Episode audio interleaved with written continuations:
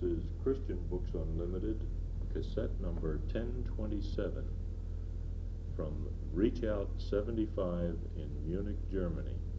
Our speaker this evening is Reverend Bob Mumford. of his word. Glory to God, Father. We thank you for your manifest presence in this place tonight. Lord, we feel almost as though we should pull off our shoes as we sit in your holy presence. Help us tonight, Lord, as we open your word. Lord, we recognize both the seriousness of the day in which we live, and we also recognize the excitement which is in thy kingdom. Lord, help us as we respond to you to learn to be instruments in your hands for the redemption of a sin-sick and a despairing world. Father, I pray tonight that you'd help this servant to open his heart and share your word in such a way that it shall find its way into us and ultimately change our conduct for Jesus' sake. Amen. Amen. God bless you. Let's turn tonight to Luke chapter 3, would you please? This is where we were last evening. I trust you have a Bible. And uh, we want to talk to you tonight about learning to walk in the Spirit. Now, this is a practical word,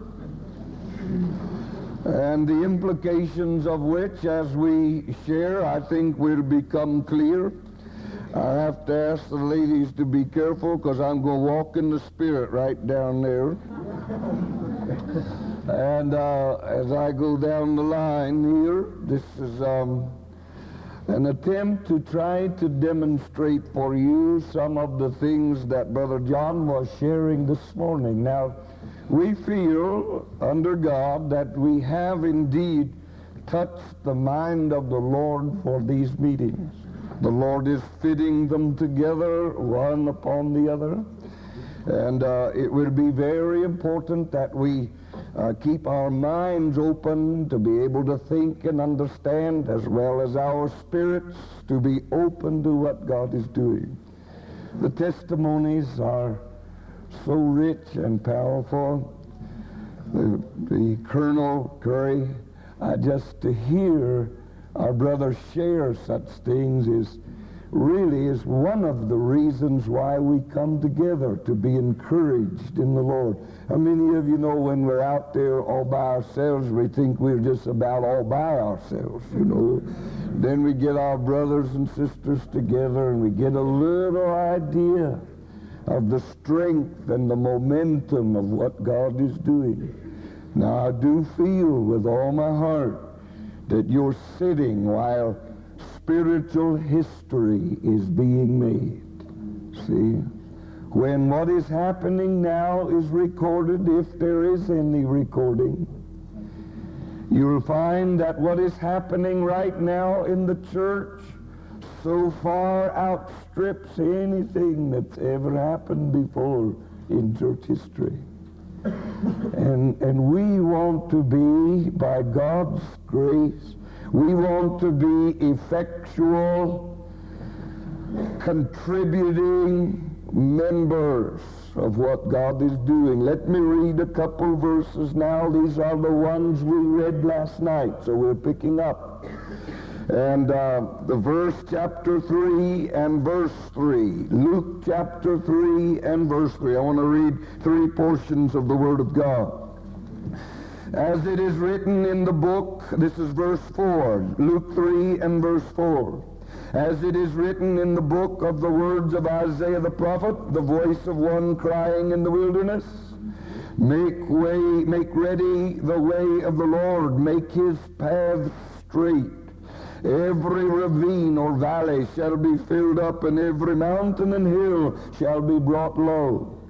And the crooked shall become straight, and the, and the rough roads smooth, and all flesh shall see the salvation of God. He therefore began saying to the multitudes who were going out to be baptized by him, You brood of vipers, who warned you to flee from the wrath to come? You see, John the Baptist had never graduated from the school of, um, what is that school? Dale Carnegie. so he just laid it out. Now, what happened was this, over in um, verse 21, all right? Verse 21, Now it came about that when all the people were baptized, that Jesus also was baptized. And while he was praying, heaven was opened and the Holy Spirit descended upon him in bodily form like a dove, and a voice came out of heaven. Thou art my beloved Son, in thee I am well pleased. Now 23 to the end of the chapter is, uh, is the genealogy, so we just skip over that and watch. Verse 22 says, In thee I am well pleased. Chapter 4 and verse 1 we're reading. And Jesus, full of the Holy Spirit, returned from the Jordan and was led about by the Spirit in the wilderness. For forty days, while tempted by the devil, he, he ate nothing during those days. And when he had ended, he became hungry. And the devil said to him, If you are the Son of God, tell this stone to become bread. Jesus answered him, It is written, Man shall not live on bread alone. And he led him up and showed him all the kingdoms of the world in a moment of time. And the devil said to him, I will give you all this domain and its glory, for it has been handed over to me, and I give it to whomever I wish. I think he was lying.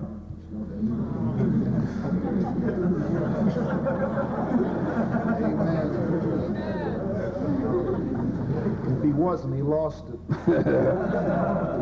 Verse 7. If therefore you worship before me, it shall all be yours.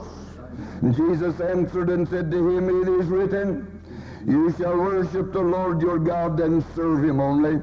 And he led him to Jerusalem and set him on the pinnacle of the temple and said to him, If you are the Son of God, cast, your cast yourself down from here, for it is written, and I think it's wise for us to know that Satan knows how to quote Scripture. And so the devil begins to quote scripture saying he will give his angels charge concerning you to guard you. And on their hands they will bear you up lest you strike your foot against a stone. And Jesus answered him and said, It is said, you shall not force a test on the Lord your God. And when the devil had finished every temptation, he left Germany. oh, excuse me, I didn't see that. Now watch what it says. Verse 13 is very important.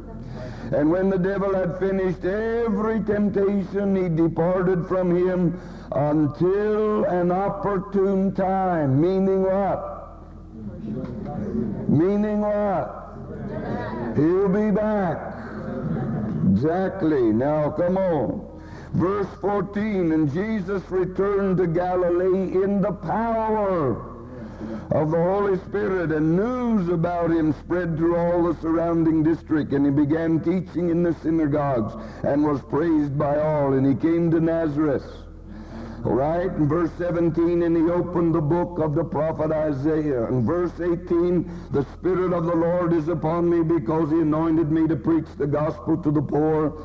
He sent me to proclaim release to the captives, recovering of sight to the blind, to set free those who are downtrodden, to proclaim the year of Jubilee, the favorable year of the Lord. And he closed the book, gave it back to the attendant, and sat down, and all the eyes of the synagogue were fixed upon him. Now, I want to read two other scriptures, if you will. In fact, let me just bring you up to where we are before we read the other scriptures. Last night, we laid out as carefully as we knew how uh, what God was doing in our day. With the charismatic outpouring of the Holy Spirit, God is doing two things. He is filling in the valleys, bringing down the mountains, making a straight way for the Lord to come into your life. Now, it's very important that you understand there are other applications of the Scripture, and many of them prophetic and other Scriptures. I'm not trying to say that's all that's in there. But what Jesus was saying was that as the as the, the mountains are brought down, the valleys are brought up, the straight way is made for God's people to come into their inheritance. Their inheritance is a very important thing. He comes because we are those who must be able to see, we must be have been released from captivity. And what he was speaking in Luke chapter 4 and verse 18 was to God's people. It's God's people that are blind and in captivity. It's God's people who are bruised and downtrodden. It's God's people who have been robbed of the riches of the glory of the kingdom of God. So the Lord is stirring up the things. He is moving. He is doing a, a, a many things. But what he is doing is one by one, individual by individual, he is conquering us. He is establishing his kingdom in our life in order that he might demonstrate his kingdom through our life. I think that's clear to most all of us. Now, Brother John laid it out for us this morning on what it meant to walk in the Spirit. How many of you were here this morning to hear that 747 take off? Well, that was a very rich and real uh, uh, illustration for me. The law of gravity. Turn with me quickly to Romans, will you, chapter 8, and we want to see just a couple verses there. Romans chapter 8, and then we'll be back to Luke 4, all right? Romans 8. and uh, and we were in, we just want to read the first four verses. There is therefore now no condemnation to those who are in Christ Jesus. For the law of the Spirit of life in Christ Jesus has set you free from the law of sin and death. That's, that's what Brother John was sharing with us this morning. For what the law could not do, simply that verse says, what the law could not do, God did. That's the good news. Verse 4, in order that the requirement of the law might be fulfilled in us, and this is the key phrase, who do not walk according to the flesh, but according to the Spirit. Now, walking in the Spirit is the key to getting off the runway. Right? Now, walking in the Spirit is a very important thing for every child of God to understand. It is not spooky. It's not wild-eyed and bushy-tailed. Say, what are you doing? I said, I'm walking in the Spirit. Said, don't disturb me. I'm walking in the Spirit. It isn't that at all. And we're going to see tonight that it comes right down to some very simple, real principles. Galatians chapter 5. Let's look at that for a moment. Paul knew and understood what was happening to the Galatian Christians. Paul was teaching the Christians he that walks in the Spirit does one thing, he that walks in the flesh does another, but they're both Christians. Whether you like to believe that or not, it's true. How many of you know that Christian flesh acts very much like unchristian flesh? When flesh is hanging out, it all looks the same. A mad Christian is just as nasty looking as a mad uh, sinner. See? And the works of the flesh are one of the things that prevent the Christian from moving out and up into God. And Paul knew that. We're reading Galatians 5 and verse 16, very important. But I say, walk by the Spirit, and you will not carry out the desire of the flesh. That's a law. That's a principle. Let me read it again. But I say, walk by the Spirit, and you will not carry out the desire of the flesh. I hope I can make that real to you tonight. Verse 17, for the flesh sets its desire against the Spirit, and the Spirit against the flesh. For these are in opposition to one another. And I have this underlined in my own Bible. So that you may not do the things that you please. All right? Verse 18. Now if you are led by the Spirit, you are not under the law. Verse 19. For the deeds of the flesh are evident, which are immorality, impurity, sensuality. And I think it should be noted that the first three in all of the lists, or at least the first two in all of the lists, are sexual. Of course, I know that Christians aren't tempted to sexual sins.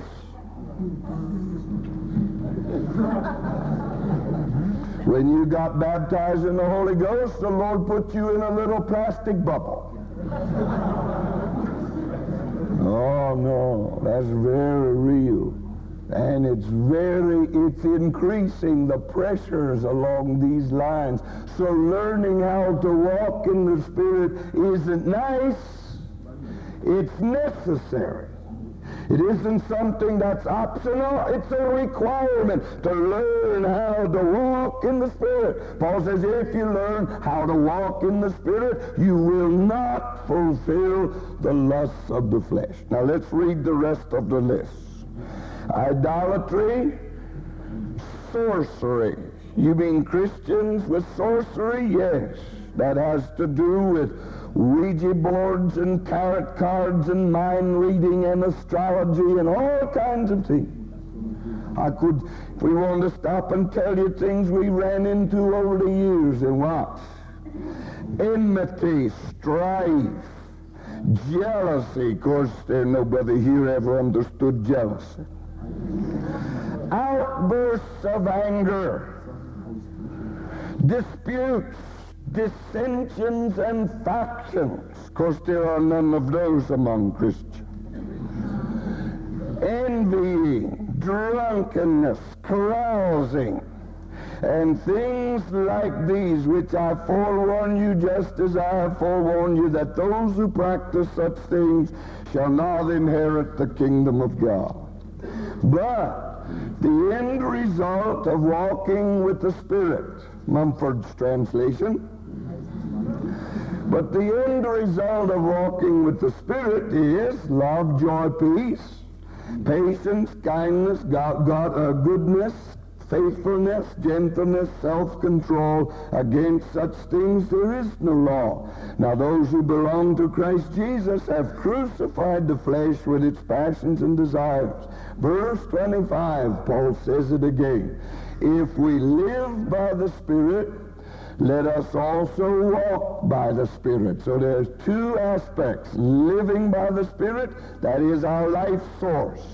If Jesus is our life source, let him also, uh, let the, if the Spirit is our life source, let the Spirit then be the one who guides us daily in our walk. Now I want to try to show you how that happens tonight, all right? Uh, verse 26, let us not become boastful, challenging one another, envying one another, all right?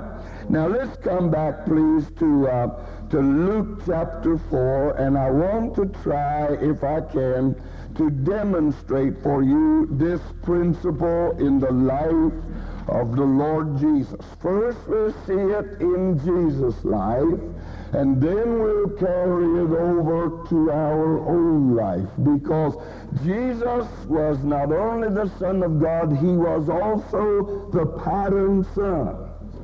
In other words, he was the first son of which was the pattern. And as the pattern, he is the one on whom the lives of others who follow should be measured by his.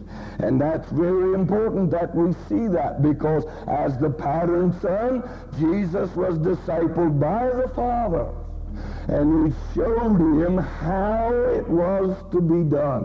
Now, would you look for me and let me show you a distinction that should be clear to you? That is chapter 4 and verse 1. Jesus being full of the Holy Spirit, and chapter uh, 4 and verse 14, he returned in the power of the Spirit. Now, I personally think there is a clear distinction in the life of every believer between being full of the Spirit and moving out in the power of the Spirit. I come from a Pentecostal background. We talked about power many, for years we talked about power. Now, when you talk about power and having power are two different things. To understand the power of God is one thing. To walk in it, move in it, is an entirely different thing. There sits the 747 on the runway with all the power. But if you don't know how to push the throttle forward and get the thing moving, then the law of gravity holds you down. Multitudes have been baptized in the Holy Spirit that don't have enough power to walk in the Spirit. Now, there's a reason, church. It's a very important reason between Jesus being filled with the Spirit and moving out in the power of the Spirit is a simple thing. It's called the wilderness.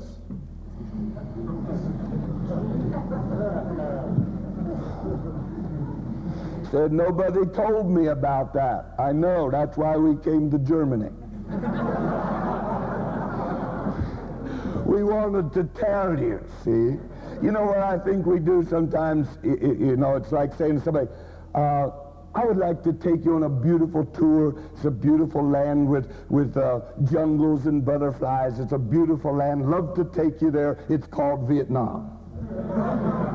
That's sort of what we do to people. Say, oh, what you want to do is just come to the Lord. It'll be wonderful, beautiful, glory to God. And then when they get in, See, we say it's all free, hallelujah, just come to the Lord. And then after you get in, suddenly you got plunged into spiritual conflict, almost overwhelmed you, and most of us were unprepared for what we ran into. We staggered through. Some of us, some of us went into it and never came out. Is it possible to spend your whole life wandering around in the wilderness? Is it? Sure, there are many Christians going around the eighth time. They just never came out. But there are others.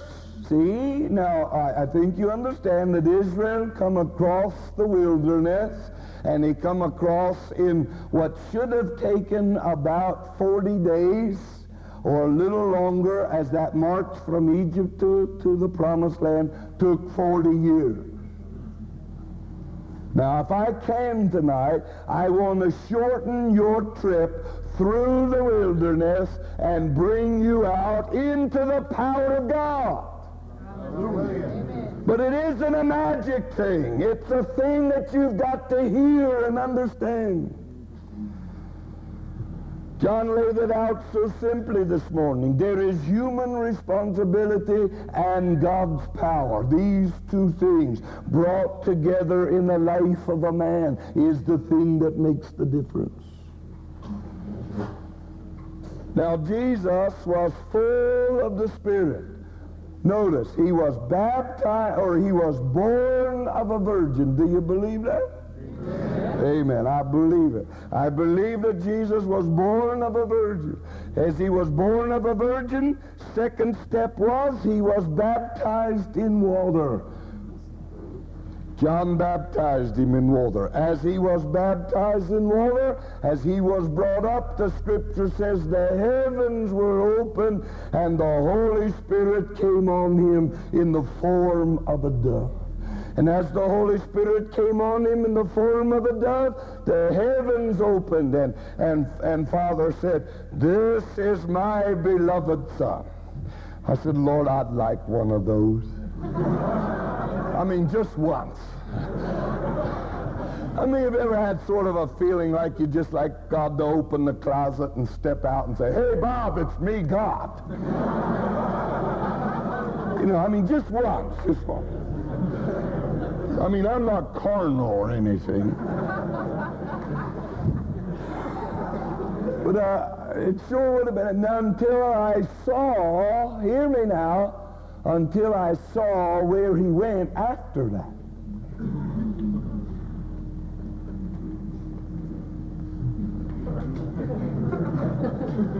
And I said, uh, never mind. It's all right. Keep the heavens closed.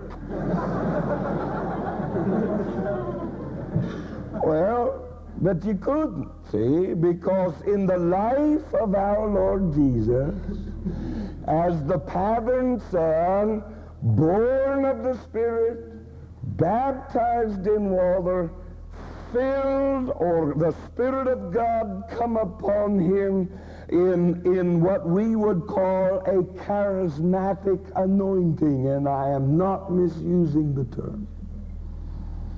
Greek and Hebrew lexicons, and I could take you on back into grammar.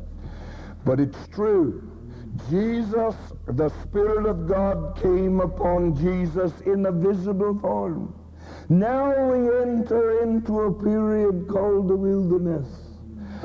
And for some reason, God has held me to this thing until I could somehow understand it because I believe with all my heart there is no way to move from the fullness of the Spirit to the power of the Spirit without going through the wilderness.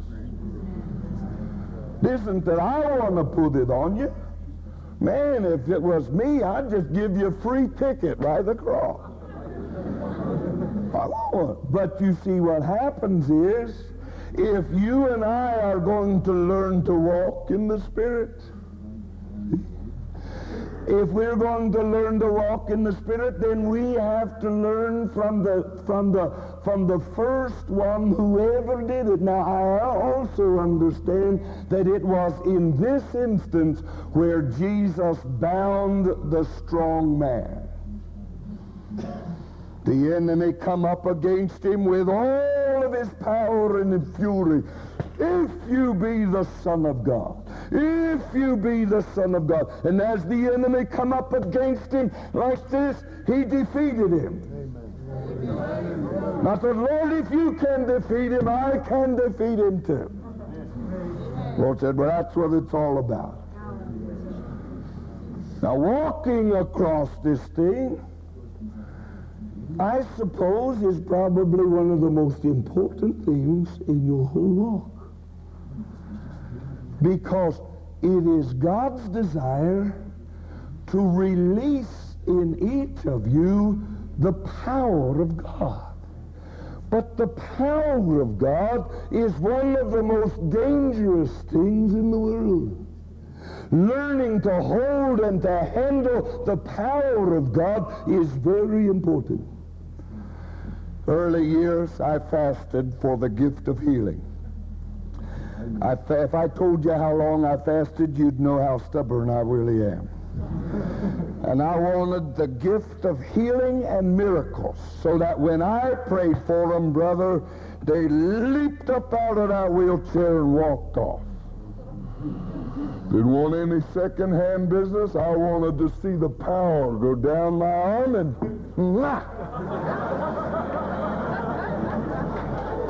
I mean for his glory.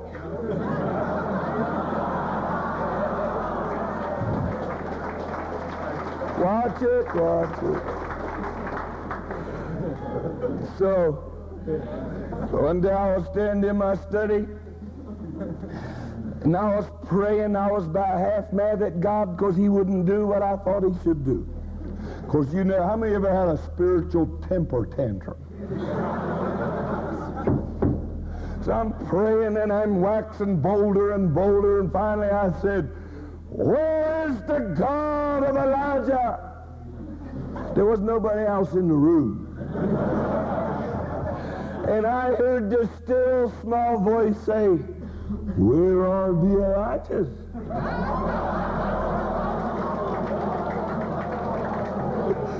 Man, you know the other scripture says, thou wilt, so I did. Now,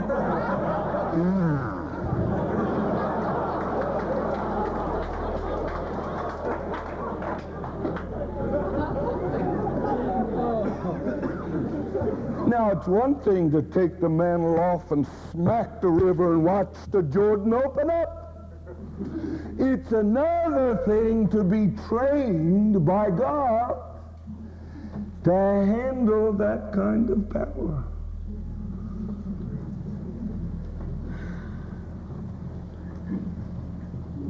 Where are the Elijahs?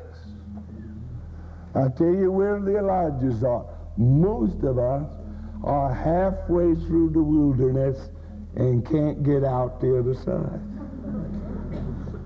The moment that you come out of the wilderness into the inheritance of God. You come into the Spirit of God, which says, The Spirit of the Lord is upon me to open blind eyes, release the captive, and bring forth that which God has promised to the world.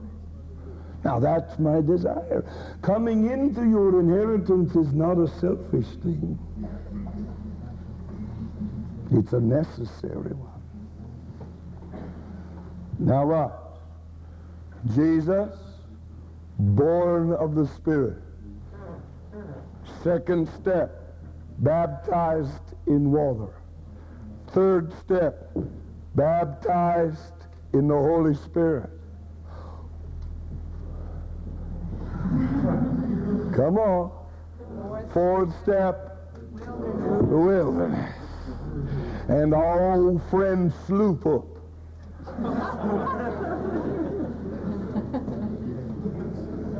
Now that's the way it works. Whether you like it or not, that's the way it works. I don't do that. See, some people teach it's born of the Spirit, baptized in water, filled with the Holy Ghost. Heaven.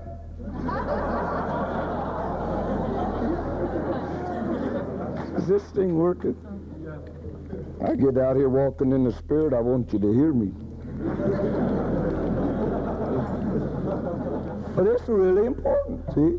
Because if we don't understand the ways of God, consequently we move out into the Spirit of God and we get lost. And once you get lost, like Israel, you can spend your time wandering around. Brother John was saying, God keeps bringing us back around to the same problem 18 times. How many ever failed fourth grade eight times? I said, God, I don't mind troubles. I don't even mind problems. I don't even mind discipline. But do you have to discipline for the same thing nine times? Lord said, yeah, you never learned your lesson. I was so old in fourth grade, I had to marry the teacher to get out.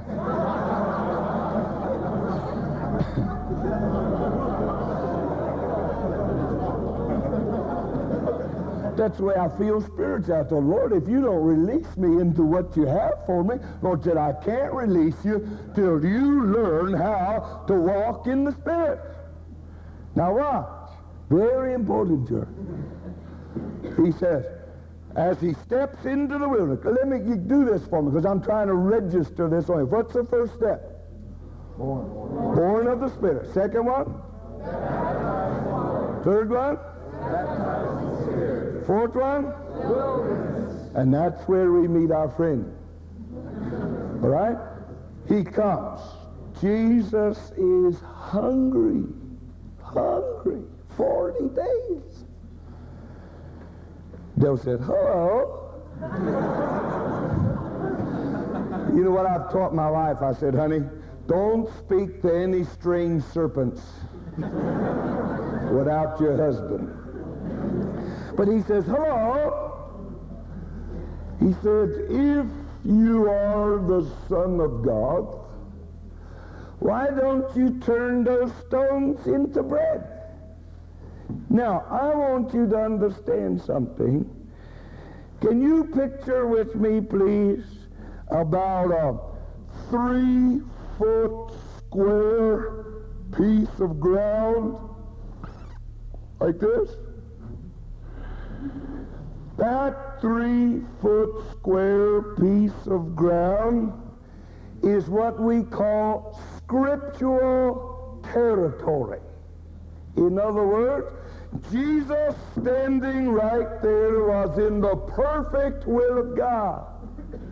And the enemy comes to him to tempt him. Do you know what the essence of the temptation really was? Was tempting him to step out of that square and do something that the Father had not told him. He said, Are you hungry? Jesus said, Yeah. said, If you put your stethoscope up there, you will hear my stomach eating my shirt tail.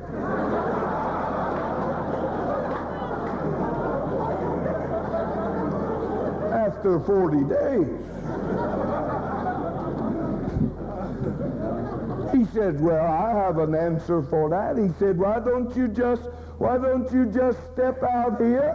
Why don't you just step out here and command those stones to be made bread? Now, church, my dear brothers, sisters, for many, many years, I had the picture like this. Jesus pulled out the sword, the Word of God. And there was the devil, and he pulled out the sword and he said, It is written. that was, that's been my picture for many years. He pulled out, said, Brother, you learn how to use the sword of the Spirit. And he pulled out.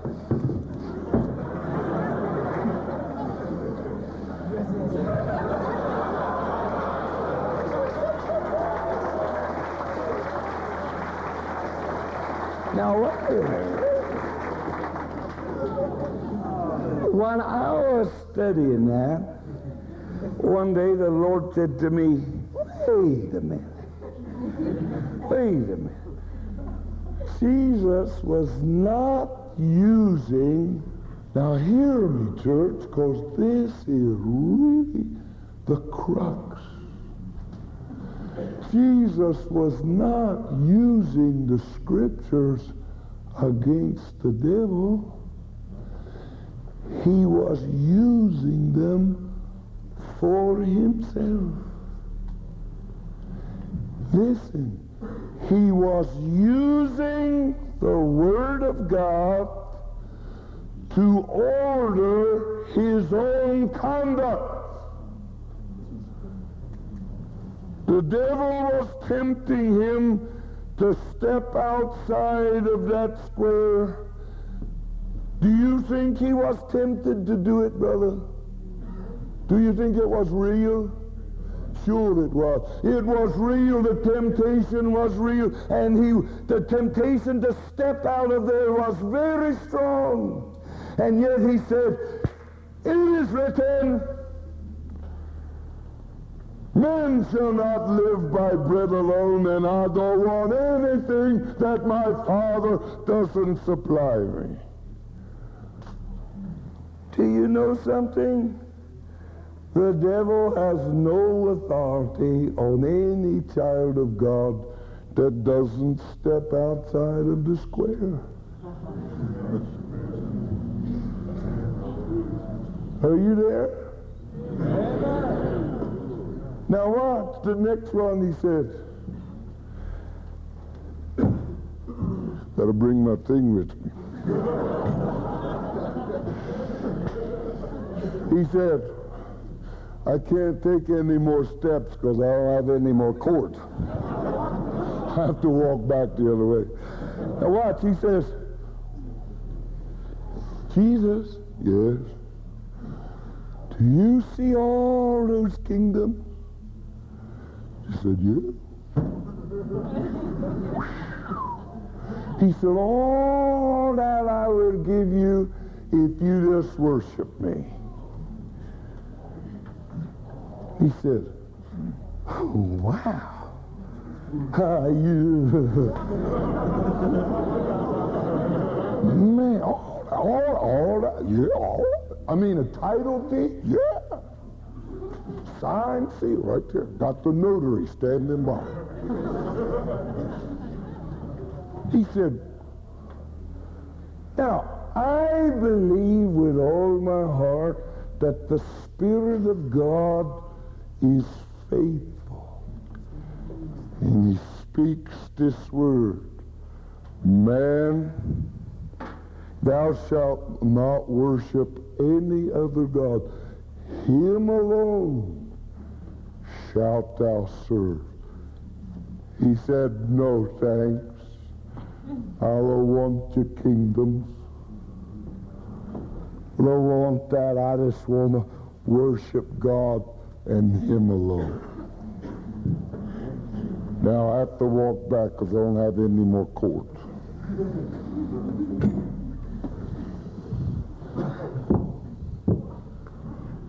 Where is he standing now? Come on.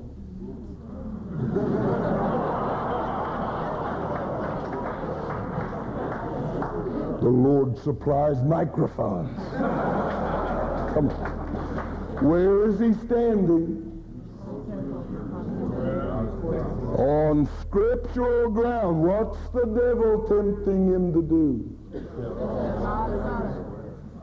And he says, Are you a charismatic? Jesus said, Yes. he said, Why don't you just jump off the temple and show everybody the power of God? He said, Man, that's a good idea. Just think how people would be impressed if you jumped off the temple. And the Holy Spirit said, Thou shalt not force a test on the Lord your God. And he said, Thou shalt not force a test on the Lord your God. And the scripture says, And the devil left him for how long? For a season, meaning what? He would be back. Now, there are other ones are not recorded. But there were other ones. I hope that I don't offend anyone when I say this to you. But I was studying the woman at the well the other day, and something hit me that I never considered before. Do you know the woman at the well was a prostitute? And she was a loose woman that life had disappointed her so bad. And he's sitting at the well and she comes up and he says to her, woman, give me something to drink. And I, I think that I could see in there, she thought, who's this dude trying to put the make on me? She said, you're a Jew and I'm a, or you're a Jew and I'm a Samaritan. What do you want with water? What do you think you're doing? Who are you anyhow? She, he says to her, if you knew I would give you water, you would never thirst again. She, being very spiritual, said, uh-huh, then I wouldn't have to come out here and draw anymore. I mean, she was very alert. now what? See? Now, now, brother, sister, what? Say them with me now. First one is what? Born of the Spirit.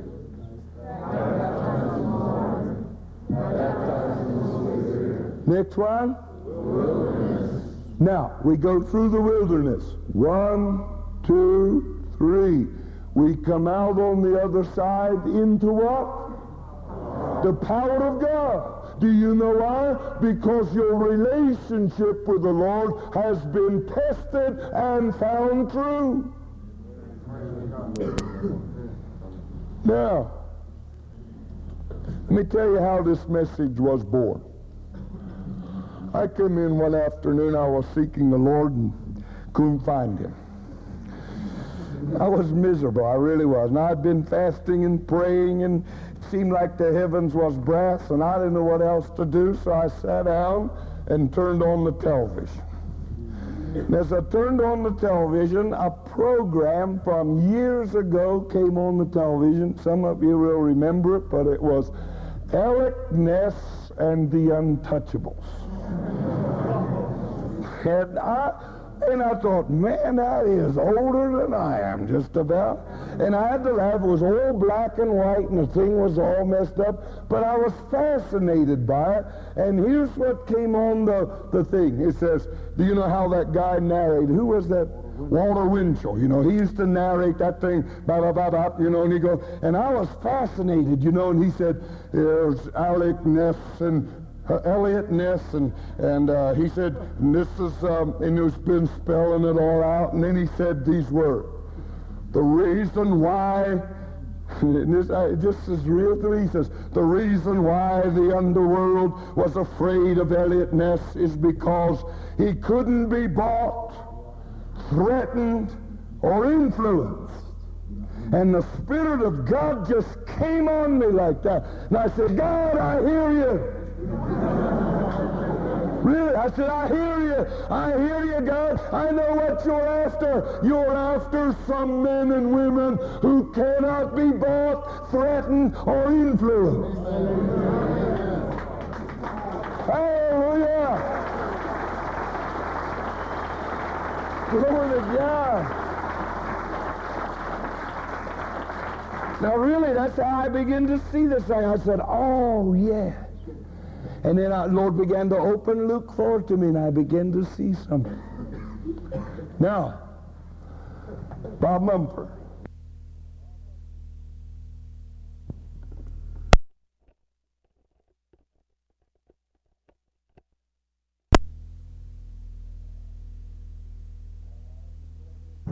Uh, in San Francisco. I was brought up from the water, and as I was brought up from the water, this was at Glad Tidings in San Francisco. As I was brought up from the water, the Spirit of the Lord came on me, and I began to be filled with the Spirit. Just, just power of the Spirit came over my being. I thought, hallelujah, God's got himself a new prophet. I mean, humbly, I just want to say. I thought, man, no, I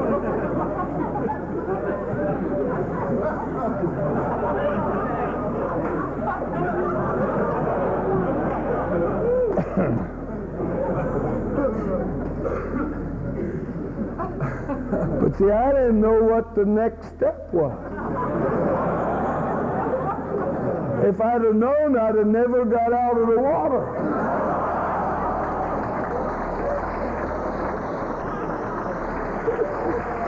I'll just stay right there. See, once I got out, I said, okay, Lord, hallelujah, I'm ready. I said, if you ever let me speak in tongues, I'll never doubt you again.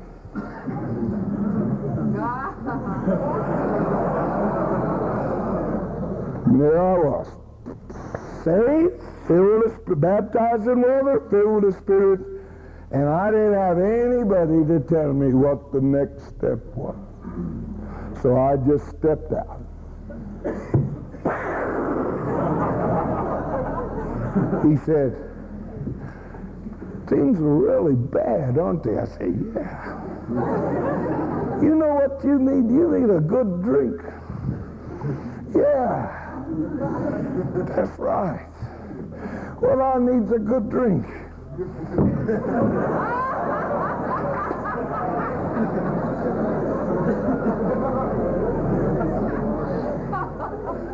I said, oh, God, I'm sorry, Lord, I'm sorry. What, uh, oh, Lord, I'm sorry I'll never do that again. I never will, hallelujah.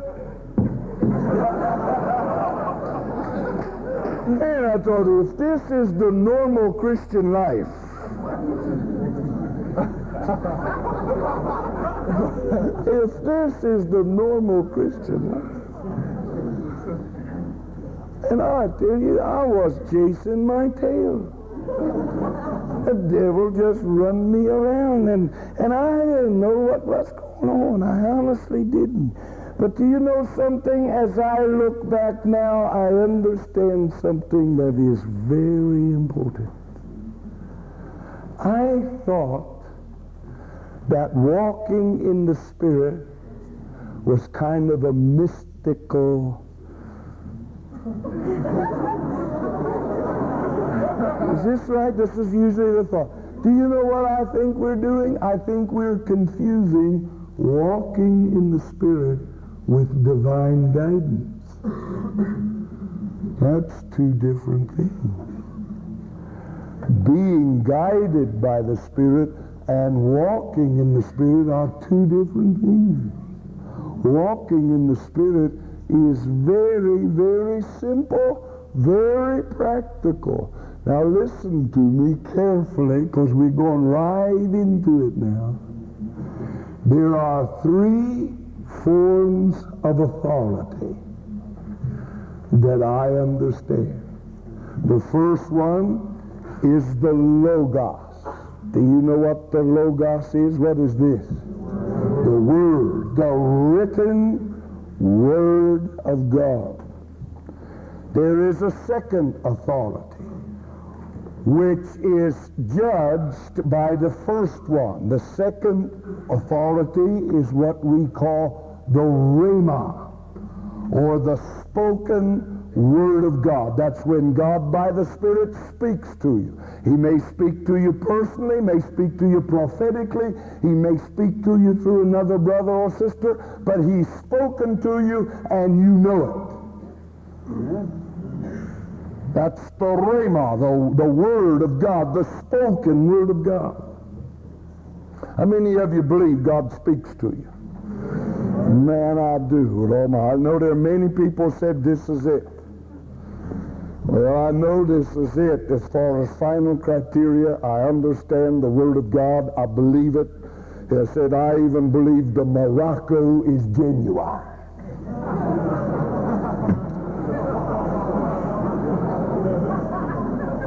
so I want you to understand. Studied it in Greek and Hebrew, and the more you study the Word of God, the more you know it is the Word of God. I love it. Now listen. The Logos is the written Word of God. But in here, there is no verse that says, Thou shalt not marry Mary. So then, in order to know whether you're to marry Mary or not, you have to have a rhema, the spoken word. God has to speak to you. Now there's a third form of authority, and it's coming more strong all the time. It's what we call the delegated authority. That is your shepherd or your pastor. When your shepherd speaks to you and says, don't do that. Don't go there. Don't say that anymore. See, when your shepherd speaks to you, under God, you better learn how to obey. Now listen, the Logos, the written word of God, the, the Rhema, when God speaks, the authority of your shepherd or your elder, the one that's over you in the Lord. Now here's what I think it is. The understanding what it means to walk in the Spirit. The Spirit of God is faithful. Brother John taught us this morning. The Spirit of God comes to lend us a hand with our infirmities. Now what? Born of the Spirit, baptized in water, filled with the Holy Ghost. What's the next one? Into the wilderness. That's me. As I get into the wilderness, I am tempted. I stepped into the meeting tonight, and on the back chair there was a purse with nobody around it. and I got the witness. I've been praying for $350 to get home. I opened the purse, and what do you think was in that purse? $360. The Lord always does abundantly more than As I opened the purse, I thought, oh, it's there. Hallelujah.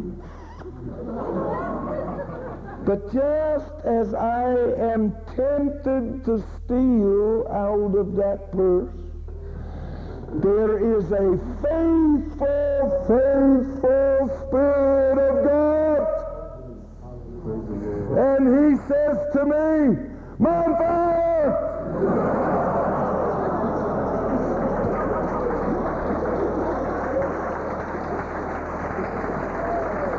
right?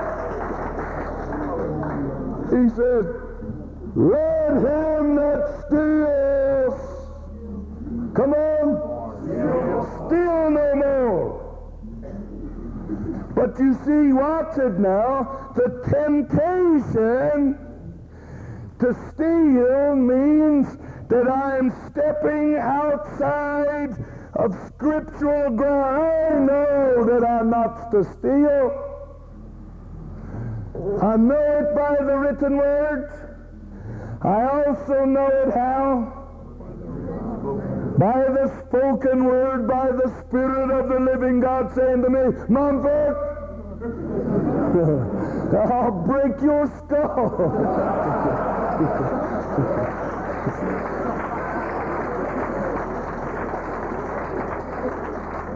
now, walking in the Spirit simply means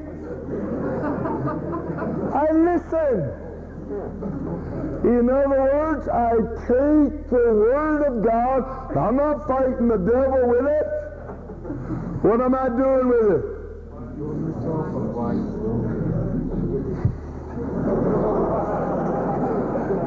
Use it on yourself. Let the Word of God be so powerful in your life that it changes your conduct. Tempted to steal the $360, I'm just about to do it. The faithful Spirit of God says, Mumford, let him that steals steal no more. I said, I'll rebuke you, devil. this is the Lord's provision. Where is this? What is this called? Well, it's called the wilderness, but what is this called? What is this called? This is walking in the Spirit. What is this? Walking in the flesh. Sure it is. And I know the minute I'm out here. I know it. Take another one. Anger.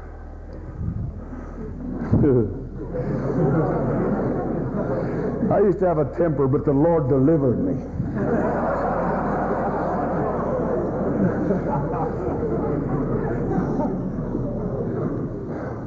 My wife said to me, You have the shortest wick of any man I ever saw.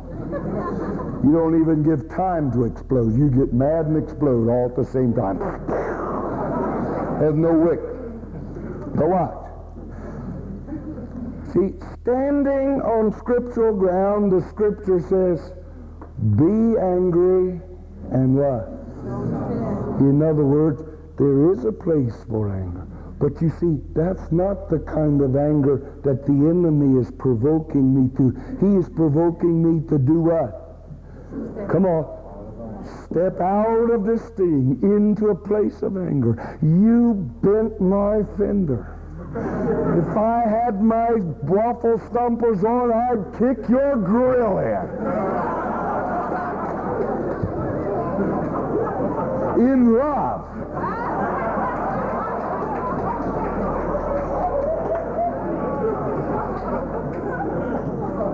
Oh, I know, I know the Spirit of God is faithful now.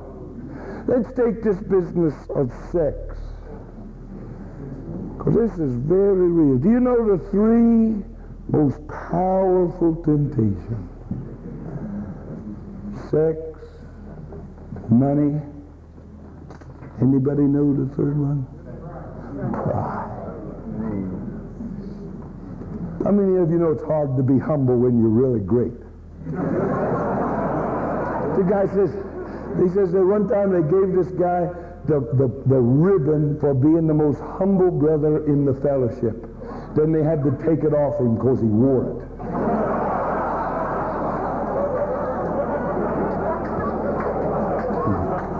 Come on. Why? Money is a really a weird thing. See? The temptation in money is really weird. So it is with pride. I'll let you work that out. But watch. This, this business of sex. When you're tempted sexually, the enemy knows how to bait his hook. He knows how to arrange the circumstance and the situation.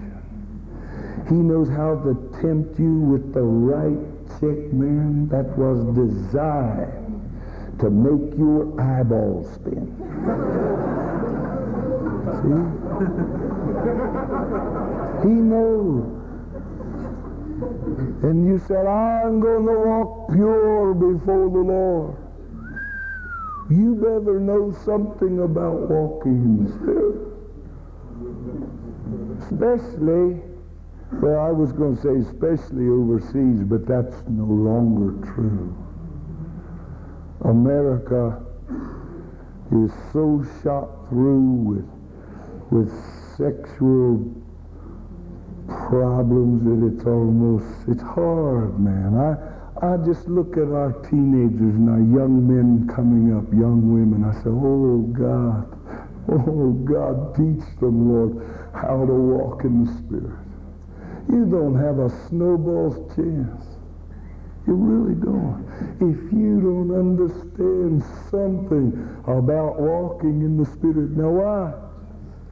See, because walking in scriptural ground Right there is where the devil has no hold nor place. Mm. And she says, why don't you meet me at 11.30 tonight? We'll pray together.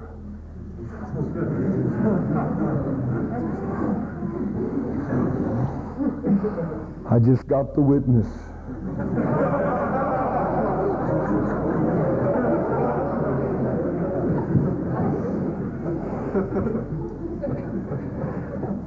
you know already that you are not to meet a girl by yourself 11.30 to pray together. The devil knows that.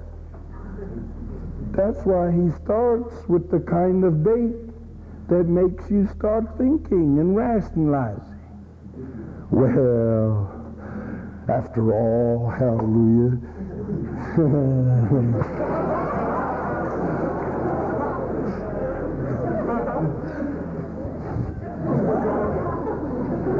Don't say anything more. Because I want to meet her.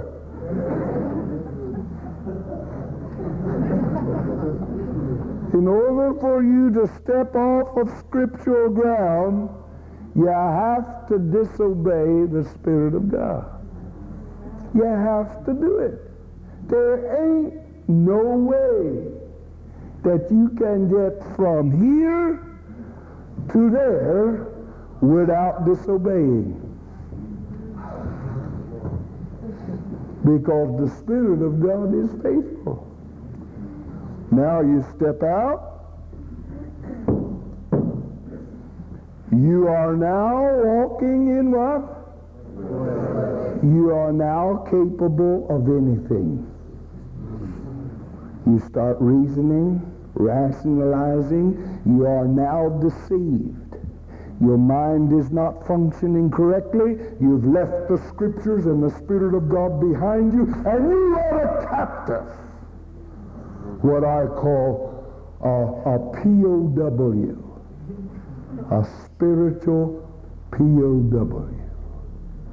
You have been lured from your scriptural ground into the walk in the enemy, and you are now a spiritual POW. Are you ready? Because something happens now. I didn't know this for a long time, but I happen to believe in deliverance. I don't make any issue or, you know, don't want to. I don't want to be a doctrinally um, a hassle to anyone, but I believe that when a Christian walks in the flesh, that he can open the door for demonic activity to function in his life. It's not in his spirit, it's in the soul life. He is not demon possessed, he is demon influenced. He is a man who has left what? He is under here. What is he doing?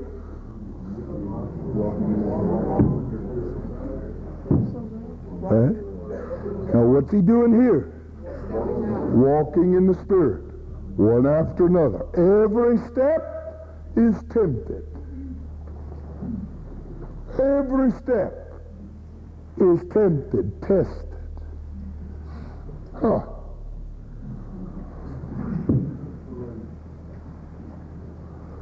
What is this? And when I step out of walking in the Spirit, I open myself. Do you know why? Because the Lord knows how to use problems and failures to give us the cure. Now watch what I want to say to you. You don't have to believe this, but can I help it if I'm right?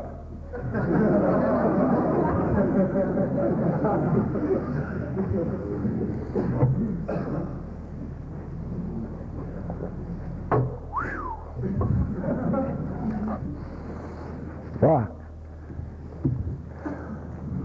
Let's, let's use the one on sex because that's very important. Stepping and the temptation, be this male or female. Now I'm using it male because the, the males used to be the aggressors.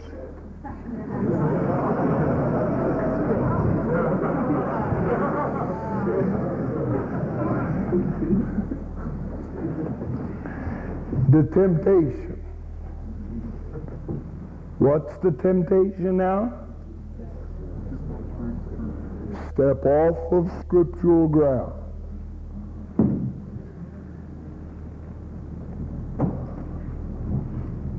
And when I step off of scriptural ground, a strange thing happens. I can't explain it exactly, but it's something that looks like a handlebar on a bicycle. It grows right out the front, about this long. It has grips on it, like a handlebar, a grip on a bicycle handlebar.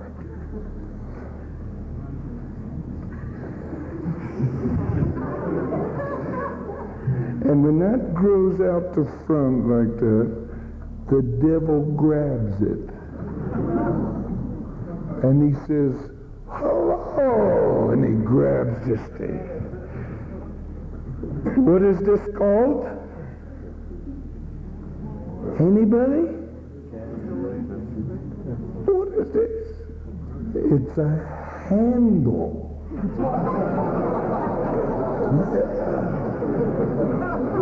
And it grows right out the front and it's black and it has has grips on it just like a bicycle handle grip you know and the devil grabs that thing and he says oh look mumford's off of scriptural ground and look what's growing out the front a handle And he says, Mumford. And he grabs this thing on the front and he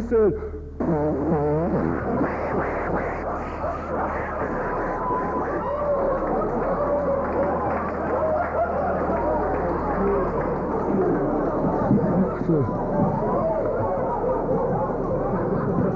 said, I repent. As soon as you say I repent, the handle goes clunk.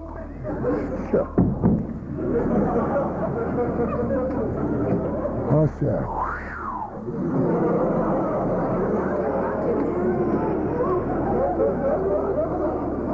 man.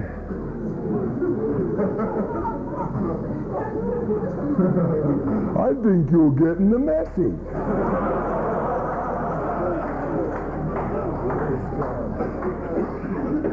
Now, I just went through that one. Now, here comes the new one with, with, with money, stealing.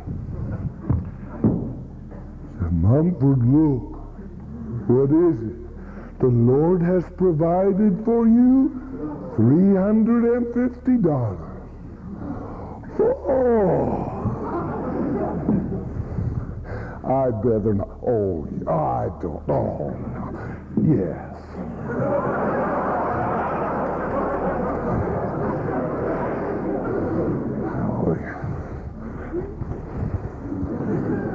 Three hundred and fifty. Three hundred and ten. I gotta pay my tithe.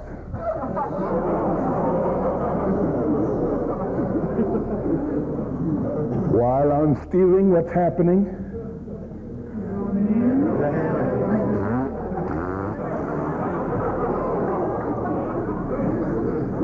Just said, Mumford. I said, yeah.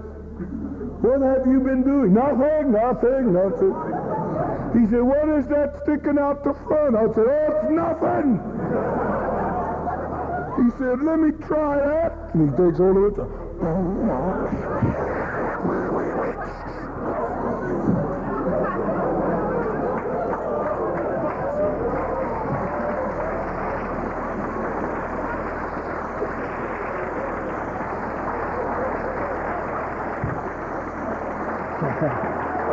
I said, I repent, I repent, I repent.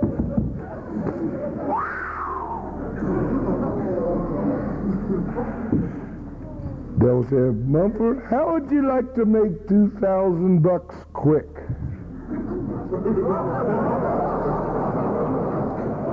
hey, GI, make you a good deal.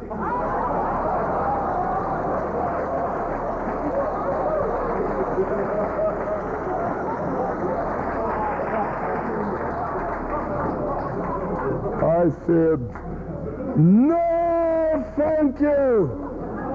Man shall not live by bread alone, but every word that proceeds from the hand of God. I said, I don't want anything my Father didn't provide for me. Hallelujah, I like it right here. Now, do you know something? I'm getting spiritual.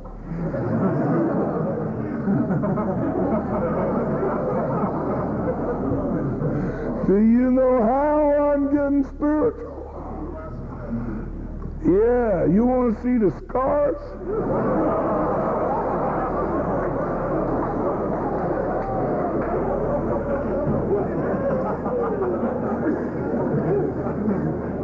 You know what? You know what's literally happening? I'm learning how to walk through the wilderness. You want to make a... I said, shut up. You want to see my sister?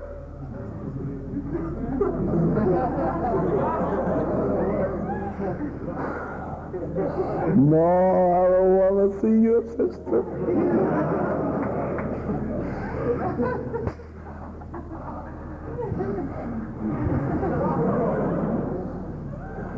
See, you know something, now. Mumford really is spiritual. Do you know why he's spiritual? Because he grew so many handles And he got the tar beat out of him so many times. And he's finally wising up. Do you know what I believe with all my heart? I'll tell you this, God's honest truth. I believe this. I believe God's going to get him some people who cannot be bought. Do you hear me? They can't be bought. They can't be threatened. And they can't be influenced. I believe with all my heart the day is fast coming when we could walk around the tree of knowledge of good and evil with our friend slithering through the branches. And he says, hey, GI, I'll make you a good deal. I said, ah, no thanks. Already got a good deal.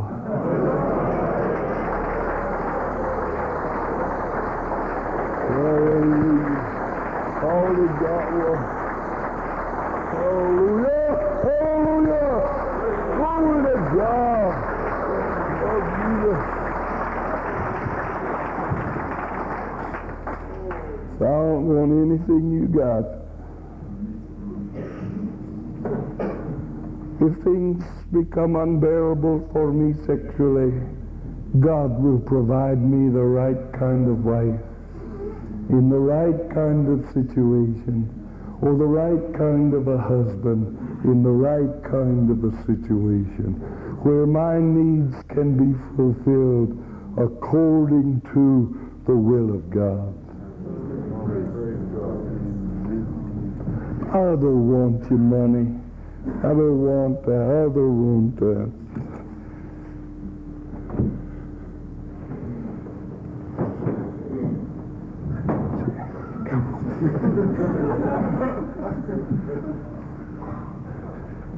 Now, see, well, once you get over the three temptations, there won't be any more.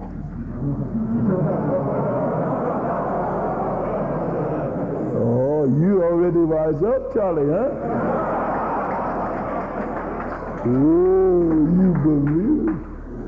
Do you know why? Here I am. I'm 21 years walking with the Lord. God has been so good to me. Honestly, I'm not trying to be spiritual when I say to you, God is so good. And the enemy that desires to tempt. Now, if you can do this much for me, be alert and listen. The Spirit of God is so faithful to speak to you before you get into a temptation. A man came to me a few years ago and he said, Reverend, I want to give you a free car.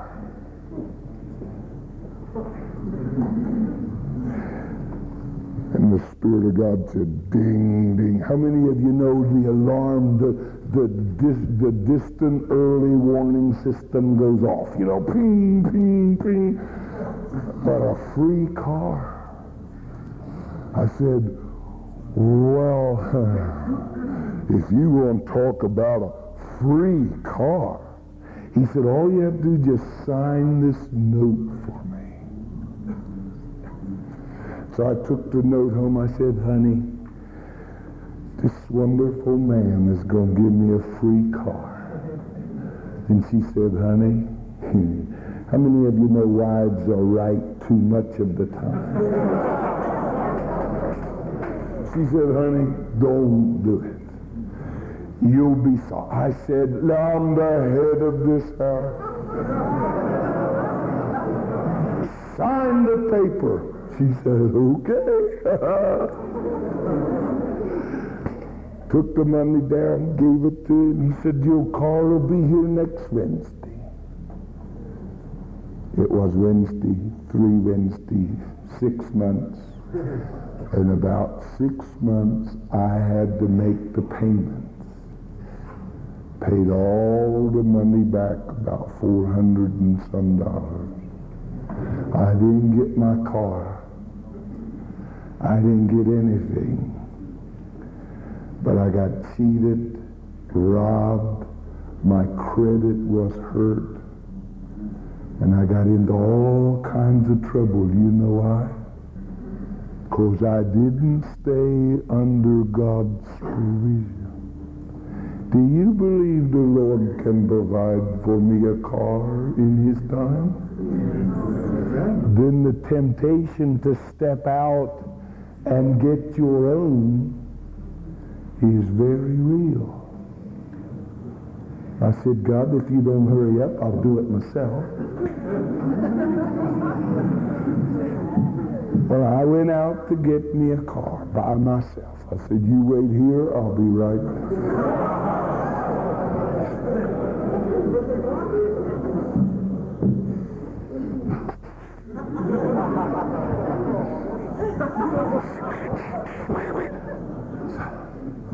You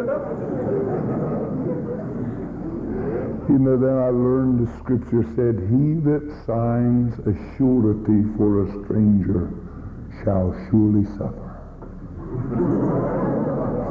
I should have known that verse earlier. But here we are. We're learning. Do you know what we're learning? Tell me what we're learning. We're learning how to walk in the Spirit.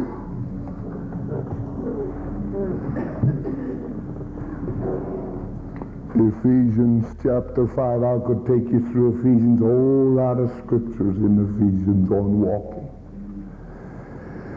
But Ephesians 5, I think it's verse, let's look at it. I'm, I'm done now, but just, just look at one scripture with me,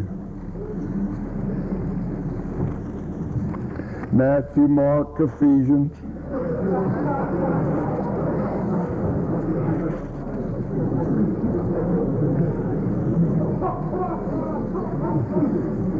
What is it? What verse is it?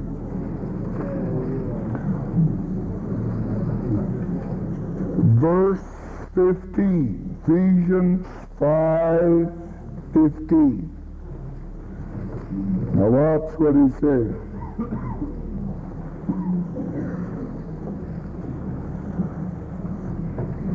Verse 14 says, Awake, sleeper, arise from the dead, and Christ will shine on you. Verse 15, Ephesians 5. Therefore, be careful how you walk. Be careful where you put your feet.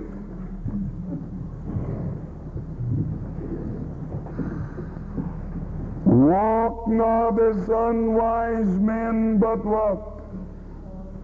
As wise. So then do not be foolish, but understand what the will of the Lord is. That's the important factor. Is it the will of the Lord for you to have a car or not have a car? Is it the will of God for you to have a wife or not have a wife, or a husband or not a husband, or $350 or not $350? Verse 18. Do not get your inspiration from wine, for that is dissipation, but be filled with the Spirit speaking to one another in psalms and hymns and spiritual songs, singing and making melody with your heart to the Lord. How many of you been around when guys start to drink and they start singing?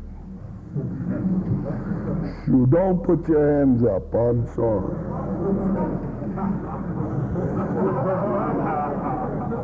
But do you see in verse 19, that's somebody who's been drinking. But they've been drinking the new wine, the wine of the Spirit. And their hearts are all full of songs and melodies in the Lord. They're singing and worshiping to one another. They're very careful where they put their feet. John, you think this is a good step? You think this is all right? Yes, Bob. Hallelujah. Glory to God. Child said no thanks. I said no thanks. The end of that walk is love, joy, peace, long suffering.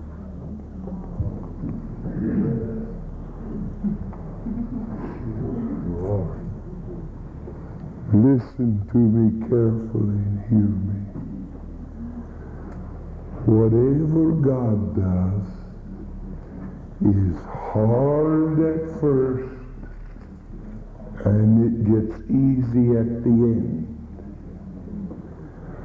Whatever the world does is easy at first and hard at the end.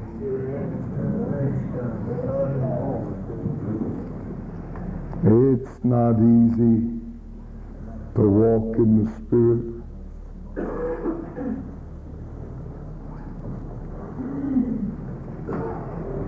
If Jesus made it, you can make it. And if you don't make it, the Lord has a little ways and means committee.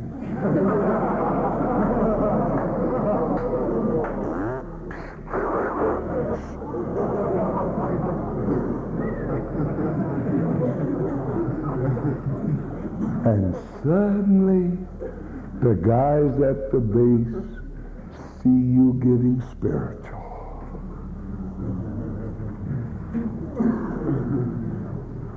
When I went back to the ship, I used to smoke two and two and a half packs of cigarettes a day.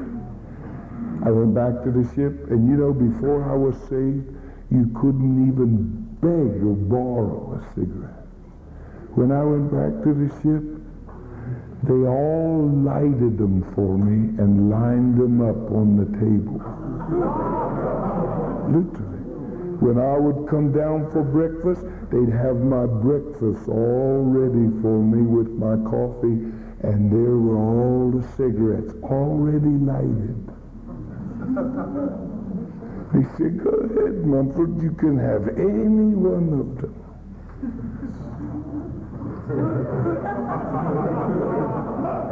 I said, you know, this is very strange. Before I went home on leave to get saved, you guys used to hide your cigarettes in your socks. now they're free. Do you know something? I know now that if I would have taken one of those, something would have happened. God helped me. He really did. Because if anybody knows how difficult it is to get free from those things, watch this. Little master and a big slave.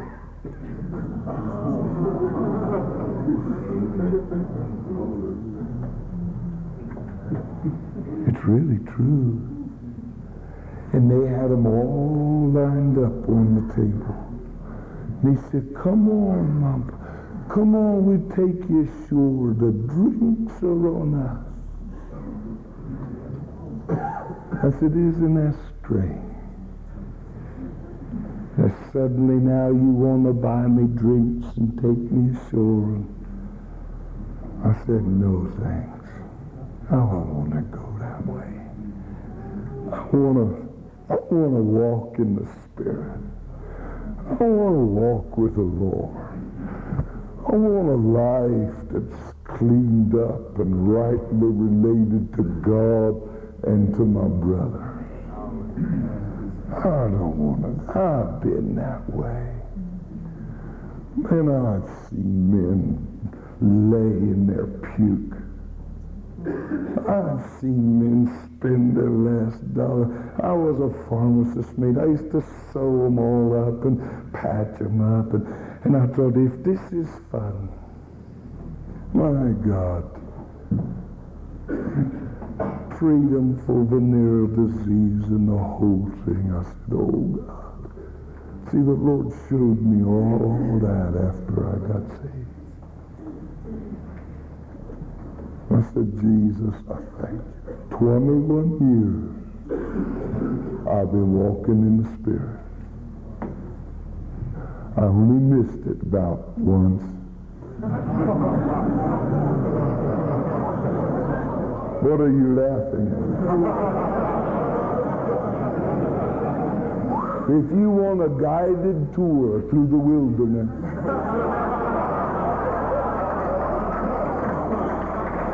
I'll make you good deal. Amen. You know I think we ought to, uh, you know I think we ought to end this meeting? I think we ought to sing and make melody in our heart to the Lord. Hey, come, one of the best. Let's worship.